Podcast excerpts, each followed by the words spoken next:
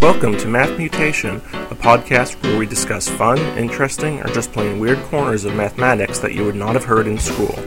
Recording from Hillsboro, Oregon, this is Erik Seligman, your host. And now, on to the math. Math Mutation 246 Election Solutions Revisited. Way back in podcast 172, I proposed a solution for the issue of contentious election recounts and legal battles over very close vote totals. With all the anger, bitterness, and waste that handling these close margin races causes, I thought it would be good to review this proposal again and really give it some serious thought. Our nation collectively spends millions of dollars during each election cycle on such issues, and the number of contentious races seems to have exploded in recent years. One example is the recent Florida Senate race, where over 8 million votes were cast and the victory margin was within 10,000, around an eighth of 1%. Due to the increasing partisan divide, these close margins are now universally accompanied by accusations of small scale cheating in local precincts or at the margins. We can't deny that due to the all or nothing stakes, and the ability of a relatively tiny set of local votes to swing an election with national ramifications, the temptation for local partisans on both sides to cheat in small ways, if they spot an opportunity, must be overwhelming. Now, a lot of people will shrug their shoulders and say these contentious battles and accompanying waste are an inevitable consequence of democracy.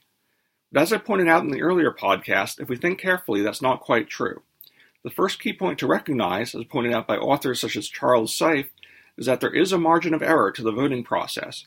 Rather than saying that Rick Scott got 4,099,805 votes and Bill Nelson got 4,089,472 votes, it might make more sense to say that each just got approximately 4.1 million votes. There are errors due to mishandled ballots, natural wear and tear, machine failures, honest mistakes, and even local small scale cheating. Once you admit there is a margin of error, then the silliness of recounts becomes apparent. A recount is just a roll of dice, introducing a different error into the count, with no real claim to be more precise or correct. So, under the current system, if you lose a close election, it would be foolish not to pour all the resources you have into forcing a recount. But if we agree that the voting process has a margin of error, this leads to a natural solution suggested by Seife. If the votes are close enough, let's just agree to forsake all the legal battles, recounts, and bitter accusations and flip a coin. It would be just as accurate, just as likely to reflect the true will of the people, and a much cheaper, faster, and amicable method of resolution. But if you think carefully, you'll realize that this solution alone doesn't totally solve the issue. Now we repeat the previous battles whenever the vote is just over the margin that would trigger a coin flip. For example, if we said the victory margin had to be 51% or greater in a 1,000 vote race to avoid a coin flip, and the initial count gave the victor precisely 510 votes, there would be a huge legal battle by the loser to try to shave off just one vote and trigger his random shot. This leads to my variant of Seife's proposal. Let's modify the system so there's always a random element added to the election, with odds that vary according to the initial vote count. We'll use a continuous bell curve, with its peak in the middle to determine the probability of overturning the initial result.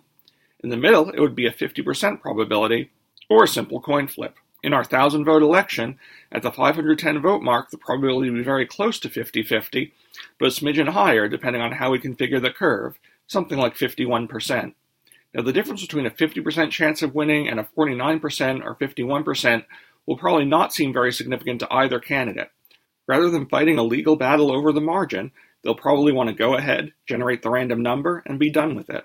Of course, we'll agree that once the random die is cast, with the agreement of all parties to the election, both winners and losers accept the result without future accusations or legal battles. Due to the continuity of the curve, there will never be a case where a tiny vote margin will seem to create life or death stakes. The probability of overturning the election will fall smoothly as the margin increases until it gets down to approximately zero as the vote approaches 100%. So Kim Jong un would still be safe. You can probably see the natural objection to this scheme. As you move further out from the center of the curve, having any possibility of overriding the result starts to seem rather undemocratic. Do we really want to have a small chance of overturning the election of a victor who got 60% of the vote? If this system is implemented widely, such a low probability result probably will happen somewhere at some point.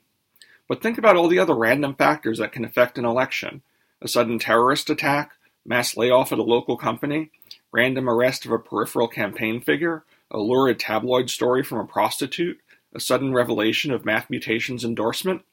The truth is, due to arbitrarily timed world events, there's always a random factor in elections to some degree. This is just a slightly more explicit case. Is it really that much less fair? And again, think of the benefits.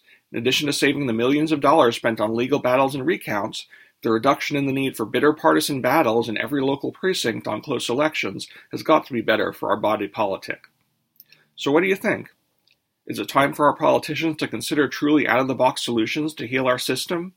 Maybe if all the math mutation listeners got together, we could convince a Secretary of State somewhere to try this system out. Of course, I know I'm probably just dreaming. Outright nuclear war in Broward County, Florida is a much more likely solution to this issue. At least I'm located pretty far outside the fallout zone. And this has been your math mutation for today.